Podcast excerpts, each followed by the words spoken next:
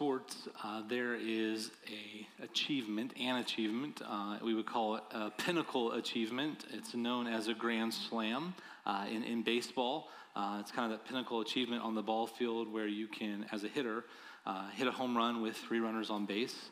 Uh, in other sports, it's even more complex than that. Uh, you have in golf, a Grand Slam of golf is winning the four major tournaments. In tennis, it's winning uh, the four major championships Wimbledon, the French Open, the US Open, and the Australian Open. But Grand Slams are these pinnacle achievements in sports. There's an explorer's Grand Slam, an adventurer's Grand Slam.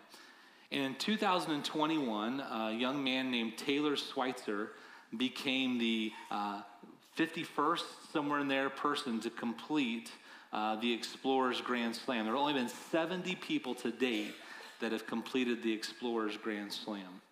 Here's what the Explorers Grand Slam entails. Uh, I'll give you an overview, then I'm going to show you some pictures. The Explorers Grand Slam entails uh, reaching and skiing both of our poles, the North and the South Pole. It involves scaling and summiting the seven highest peaks uh, in the world, the highest peak on, not the seven highest peaks world, the seven highest peaks on the continents in the world. So one highest peak per continent. Here's what it looks like uh, you have to ski and reach the North Pole. You then have to ski and reach the South Pole. You can do these in any order that you want. You have to scale and summit uh, a mountain in Indonesia called Carstensz. It's also called the Carstensz Pyramid. It's in New Guinea. You have to scale and summit Mount Elbrus in Russia. You have to scale and summit Vinson Massif, the highest peak in Antarctica. You have to scale and summit a peak, and I'm going to mess this up, Aconcagua in Argentina. It's right near the border of Chile. You have to scale and summit Denali in Alaska, formerly Mount McKinley. You have to scale and summit Mount Kilimanjaro uh, in Kenya. And you have to scale and summit Everest, probably the most famous of those peaks. So when one person skis and reaches the North Pole, the South Pole, and summits all seven of those peaks, they award them with the Explorers Grand Slam. Now, I don't know about you. Uh, I think probably winning a Grand Slam in golf is, is pretty difficult. I think winning a Grand Slam in tennis is pretty difficult, especially since I don't play tennis. It'd be really hard for me. And if you've seen my golf game, you know how hard that would be for me.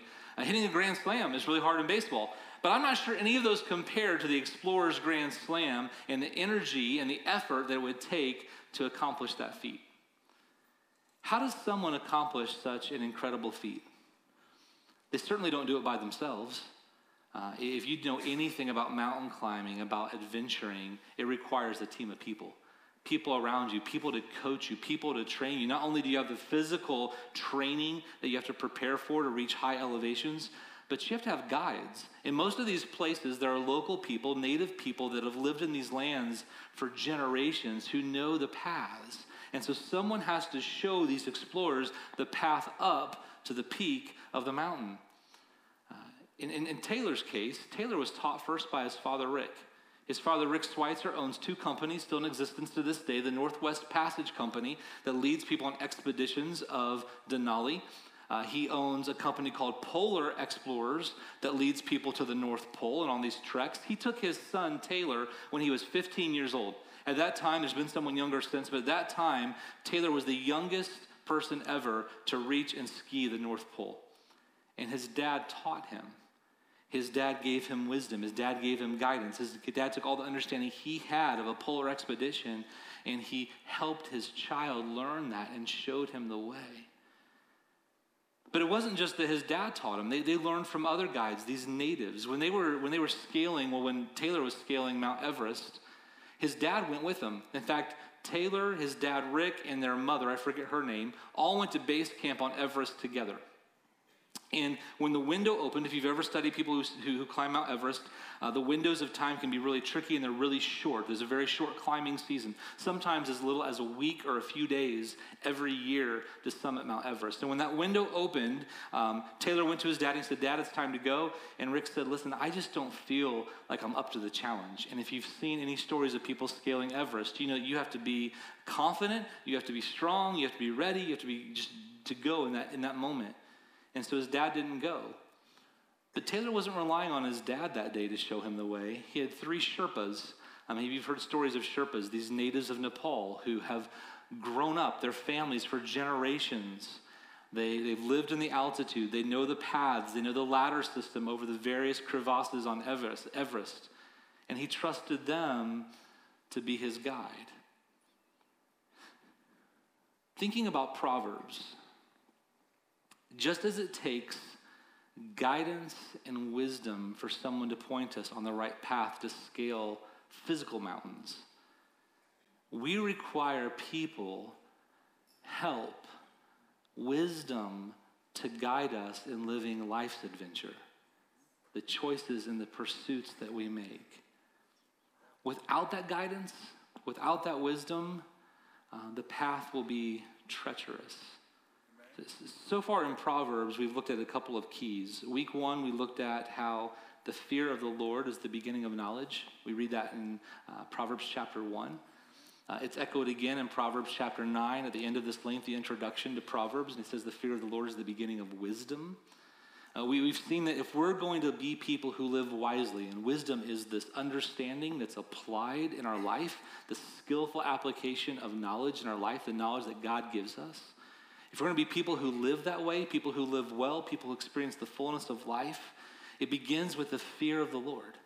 This healthy, holy, humbling um, reverence for who God is.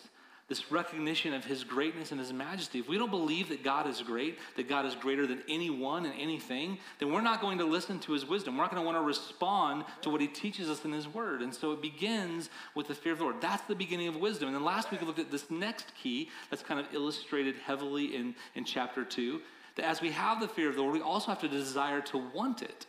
We have to want that wisdom. We have to desire to seek that wisdom. There's all this language at the beginning of chapter 2 about desiring and seeking and wanting and yearning and longing for the wisdom that the Father is providing to his Son. And we know the Heavenly Father wants to provide to us. So if we're going to gain anything in this study on Proverbs, it has to begin with the fear of the Lord. And we have to want it, we have to seek it, we have to desire it. But there's one more key that I want to lay the foundation with, finish laying the foundation with this week. And that's this key of understanding wisdom as a path. There's path language all throughout the book of Proverbs.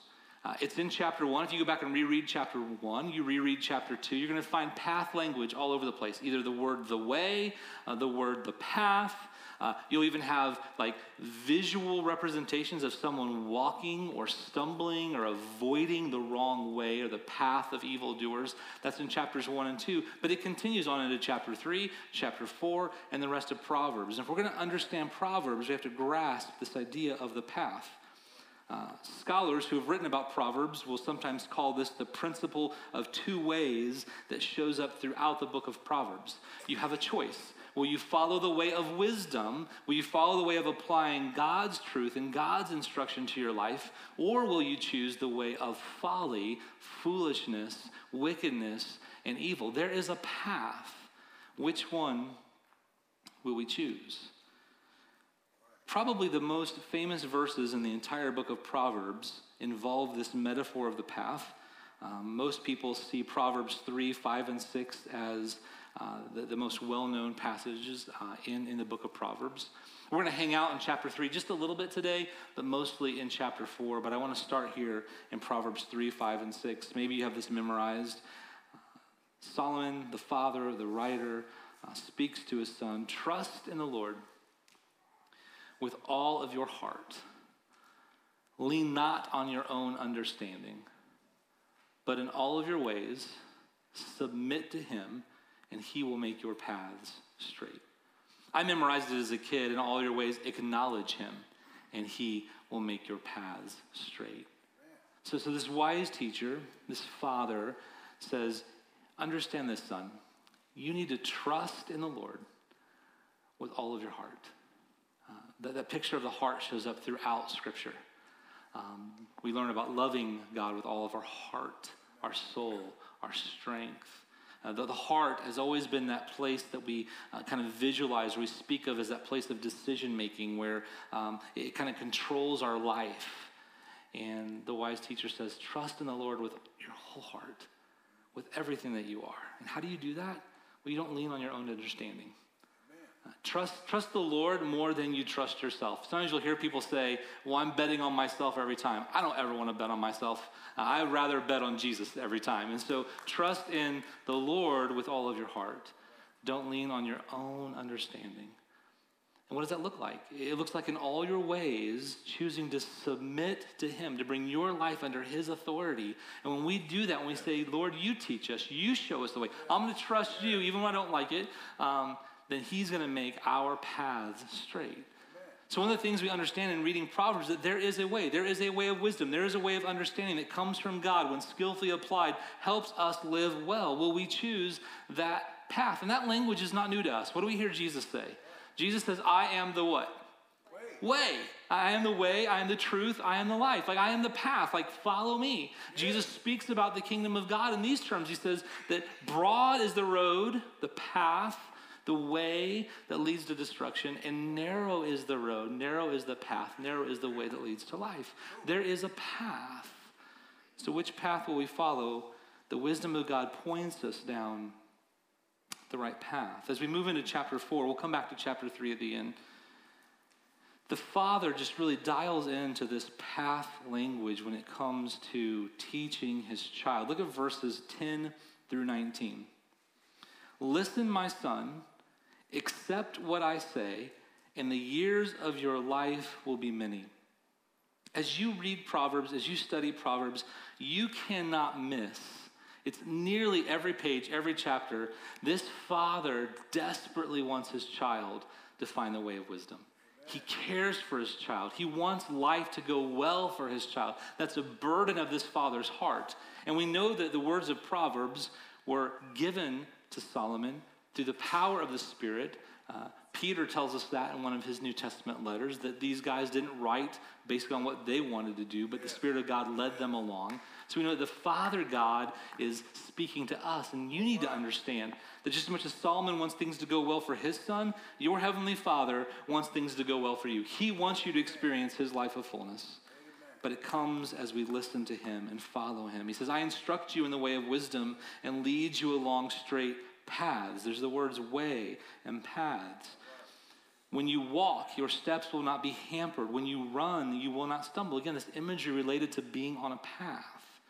Hold on to instruction. Do not let it go. Guard it well, for it is your life. Do not set foot on the path of the wicked. You see this other path. Or walk in the way of evildoers. Avoid it. Don't travel on it. Turn from it. Go on your way for they cannot rest. The evildoers cannot rest until they do evil.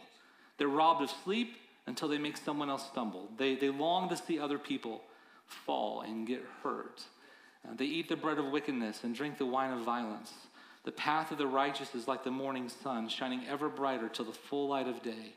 But the way of the wicked is like deep darkness. They do not know what makes them stumble. Do you hear the Father's urgency? Yes. There's a path. There's this path of wisdom. There's this understanding that God brings to us. And it's not just in Proverbs. This is the wisdom of his entire word and his, his counsel uh, in the word. It guides us and shows us the right path. But will we take that right path? So not only do I want you to see that there's a path, that wisdom is a path that leads us to this life well lived, but I want you to hear the Father understanding his responsibility to lead his child in the right path. When, when Rick Sweitzer is helping Taylor Sweitzer ski to the North Pole for the first time, he is concerned for his son. He knows that the elements at the North Pole will kill you. And so he wants him to find the right path.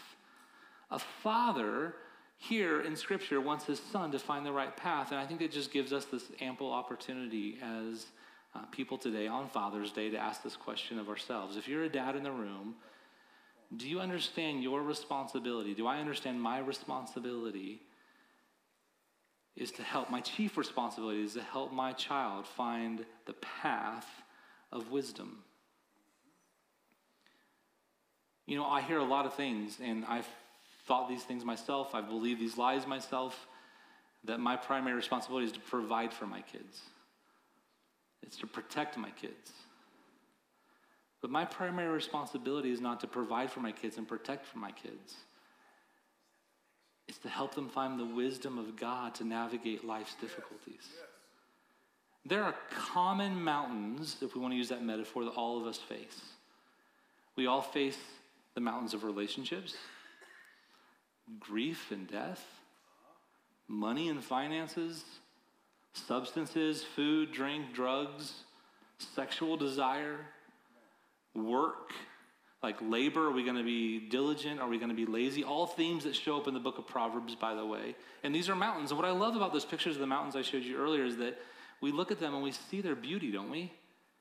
Like, who, who looks at Everest and says, that's one, one ugly place to be? No, it's beautiful. But what do we also know about Everest? It's, dangerous, they, they can be full of peril. Uh, you go to the lower peaks, like the one on Antarctica, it's still a dangerous place but it's also beautiful. And we look at these common mountains that we have to summit in life, they can be beautiful. Relationships, relationships between a husband and a wife, relationships between parents and children, relationships between siblings, relationships between friends, relationships among neighbors, they can be beautiful. Uh, but they also can be difficult and dangerous and treacherous. Sexual desire can be beautiful but it can be perilous and full of danger. Work. How many of us know that, that hard work can be a beautiful thing, but what does overworking do to us? We can know that hard work and, or even rest is a beautiful thing, but what do we know about laziness? When it comes to substances, food is good, food is fuel, food tastes good, all those things, but, but what happens when there's too much of those things? What happens when we consume too much of, uh, of drinks in the world or, or, or whatever? Like, like it can hurt us, it can harm us. What about money? Someone who understands finances God's way can stand on this pinnacle and, and they can have so much and they can see all the good that can happen with it. But yet, how many of us, in a lust for or uh, a desire for money, have, have found ourselves falling into uh, depths of, of debt and uh, or maybe even um, bankruptcy or burdens that come by pursuing financial gain in ways that God did not intend. So there are these mountains. Well, well who's going to provide the wisdom for children, adult and child, uh, their, their, children, adult children and, and, and, and, young children, to navigate? Uh, it's a father's responsibility to help guide that child in the way of wisdom. Do we as dads see that our primary responsibility is to help our children navigate and live wisely according to God's word? If you're not a parent, uh, if you're not a father, if you're not a mother, do you see that we still have people that are under our influence and we have a responsibility to provide them with wisdom from God's word? All of us will be asked for wisdom probably at some point this week. Someone's going to ask you for relationship advice. Someone's going to ask you for wisdom when it comes to their finances. Someone's going to ask you for wisdom when it comes to a job at work. Where's that source of wisdom for you? Is it the Word of God? Is it the way of God? And when you point people on that path, they can summit those mountains in in a healthy way that helps them live well. When we know that there's a path and we accept the responsibility of helping other people find that path, uh, one of the things we can see is that we can make an impact that lasts for generations. I want to take you to verses 1 through 9. The writer of Proverbs says, Listen, my sons, to a father's instruction. Pay attention and gain understanding. I give you sound learning so do not forsake my teaching. Look at verse 3. For I too was a son to my father. And again, if this is Solomon writing these things, we can picture David here. I was a son to my father, still tender and cherished by my mother. And then he taught me, and he said to me, and what follows in the rest of, ch- uh, verses 4 through 9 are Solomon's words from his dad to him. Take hold of my words with all of your heart. Keep my commands, and you will live. Sounds a lot like chapter 2. Get wisdom, get understanding. Do not forget my words or turn away from them. Do not forsake wisdom, and she will protect you. Love her, and she will watch over you. The beginning of wisdom is this get wisdom. Though it cost all you have, get understanding. Cherish her, and she will exalt you. Embrace her, and she will honor you. She will give you a garland to grace your head and present you with a glorious crown. So Solomon says, The wisdom I'm sharing with you, son, I got from my dad. Did you, did you see the power of the, of the generational impact? David accepts the responsibility to teach his child in the ways of God. Solomon then teaches his child in the ways and wisdom of God. And then that child is primed, if they follow God, to teach their children in the wisdom and the ways of God. Do you realize that God has hardwired kind of generational impact into his plan to transform our world? Amen. Look back to Genesis, Adam and Eve. What's one of the commands he gives Adam and Eve in the garden? Be fruitful and multiply, yes. fill the earth and subdue it. I want you, Adam and Eve, to have children and help them join me in my work Amen. to subdue the earth. Right. Generational impact. When, when the flood comes, because of uh, every inclination of the human heart was, was evil and, and, and God had to judge the earth, what's one of the first commands he gives to Noah when the water recedes? Be fruitful and multiply. When, when the Israelites are in Egypt and uh, they are in slavery, it tells us that they multiplied rapidly. It's this picture of insects multiplying. God is growing his people. He rescues them from Egypt. He brings them into a land that he ultimately wants them to fill and subdue. He wants to bring his reign. It's, it's generational impact. When we get to the New Testament, what are Jesus' final words to his disciples? What's his final command?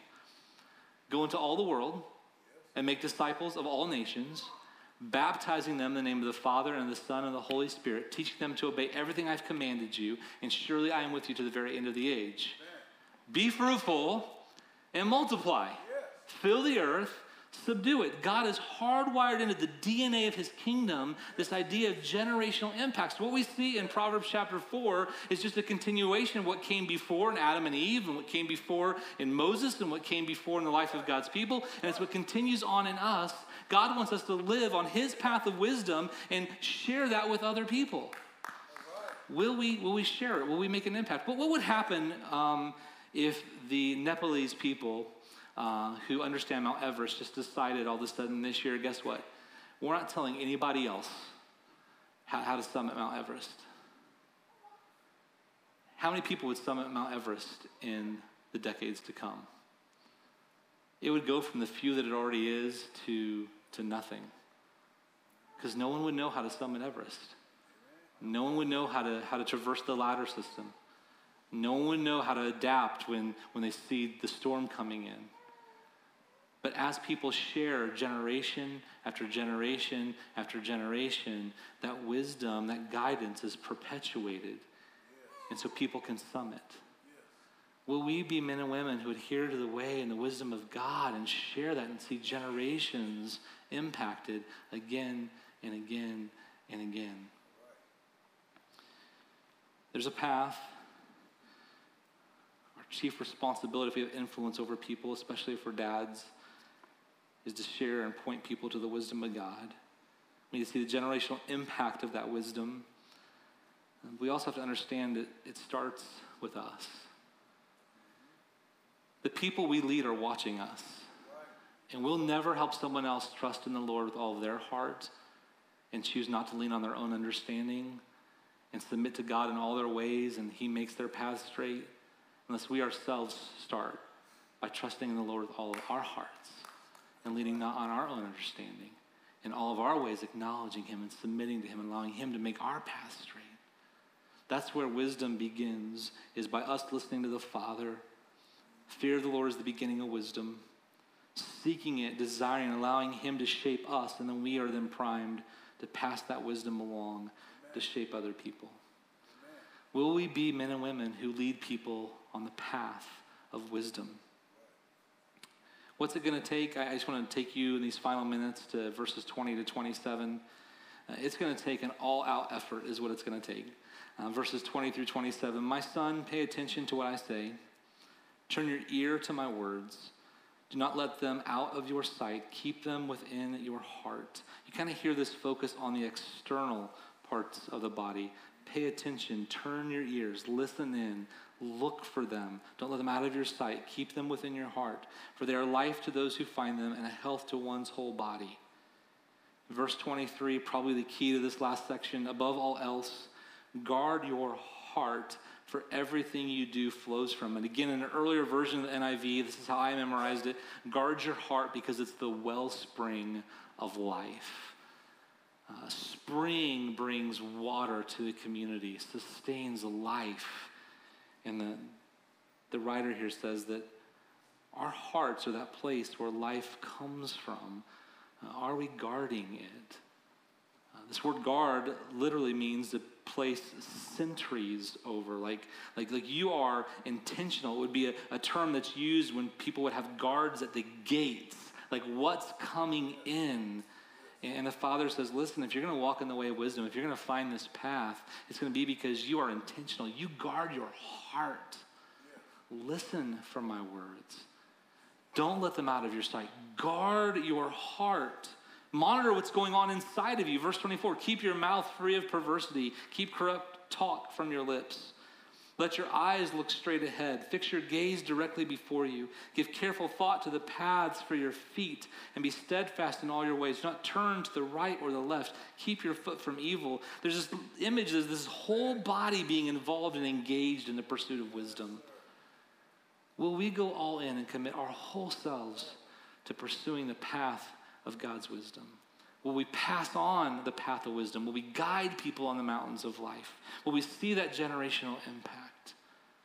And again, it begins by trusting in the Lord with all of our hearts and leaning not on our own understanding, but in all of our ways submitting to Him, and He will make our path straight. Just a couple concluding words. Um, maybe, maybe you have grown up in a home, a family, um, and you're saying, Craig, I don't have anybody that's teaching me uh, the ways and wisdom of God. Well, first of all, uh, may I just encourage you, you're in a great place to learn how to follow and learn the wisdom of God. When you hear it taught, when you sit in a group and you read it together, uh, that helps you learn this way of wisdom. But I want to encourage you something even greater than that. God has made possible and made available to every single one of us the, the, the best Sherpa there is. When, when we, in faith, when we, certain of what we hope for and sure of what we cannot see, when we choose to trust and follow Jesus, here's what Acts tells us Repent and be baptized, every one of you, for the forgiveness of your sins, and you will receive the gift of the Holy Spirit. The same Spirit that raised Christ from the dead, Paul tells us, is a spirit that can come and live inside of us. The Spirit of God comes to live and dwell inside of us, and He is better than any Sherpa in Nepal. He will convict us, He will encourage us, He will point us to the words of truth, He will illuminate the words of truth in God's Word, and He will guide us. And so, even if you haven't had a father, even if you had a mother, even if you haven't had a mentor show you and point you in the ways and the wisdom of God, you can find it through His Spirit. And the Spirit, by the way, feeds on the words of God. Um, something that's important for us to realize when it comes to responding to the Holy Spirit, allowing Him to convict us and guide us, the Spirit of God will never lead us in a direction that's contrary to the Word of God. Uh, there are times when I'll have conversations with people and they'll say, I just have been praying. I think the Spirit is telling me to do this. And you hear those next words that come out of their mouth and you're like, oh, wait a second. Like, where did you get that from? That's nowhere in the Word of God. And so you have to test those words. First John 4 tells us to test the Spirit to make sure that it's coming from God. But the Spirit of God, when it's rooted in the Word of God, fuels us, guides us, shows us the way of wisdom. So even if you haven't had that mother, that father, that mentor, that, that teacher to walk alongside of you, the Spirit is primed to guide you. But here's the second thing I'd encourage you with turn to Jesus and receive His Spirit turn from sin, respond to Him, but then just take the initiative and ask someone else to teach you in the practical ways of following Jesus. When, when my son and I, in January of 2022, decided to start making pens, I didn't know a single pen maker. Uh, I didn't know anybody making pens out of wood. So did I just sit around and just hope that one day, like, I just figure it out? No. Uh, I went to YouTube and I started taking the initiative to learn how to turn a pen. And then I found this group of people in Lebanon who turn pens, and I, have learned from them how to turn pens. Like I took the initiative to learn and to grow. And so if you want to walk in the way of wisdom, let His Spirit guide you, but then take the initiative and find someone who you know is trusting and following Jesus and learn from them. We, we learn as disciples of Jesus by, by following others as they follow Jesus. Do you remember Paul's great words? Follow me as I follow the example of who? Jesus. So follow me as I follow the example of Jesus. Find someone who's following Jesus and follow their example. And let them help you find that path of wisdom. Let's pray. God, I thank you for just the power of Proverbs. Um, ancient wisdom, God, with timeless uh, truth that guides us even today. Father, I pray um, specifically for the dads in the room uh, or the dads that are watching online that you would help them see that their primary responsibility above and before anything else is that they would follow you, that they would point and guide their children in following you and choosing your path. And Father, for, for any of us that, that have that out of order, convict us, Father. Lead us to, to place things back in the right order. God, you are our provider, you are our protector, and let us point our children to you. God, for those children in the room who don't have that father still living, or that father who has invested in them, may they, may they just lean into you and, and trust you as their father who cares for them. May they take the initiative to find someone who will teach them and lead them and guide them. But God, would you help all of us choose to trust in you with all of our heart and to not lean on our own understanding, but God, to in all our ways acknowledge you, submit to you, trusting that you will then make our path straight as we summit these mountains in life. It's in your name we pray and trust. In the name of Jesus. Amen. Amen.